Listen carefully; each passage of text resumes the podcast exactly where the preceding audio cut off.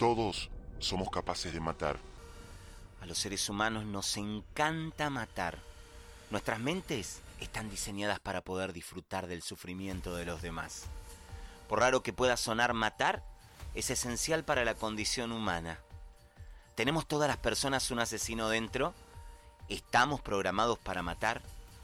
¿Vivimos rodeados de un montón de asesinos potenciales?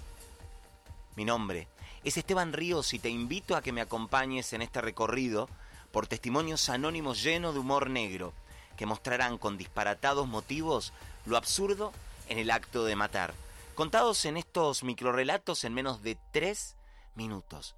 Te espero aquí, en Crímenes Ejemplares.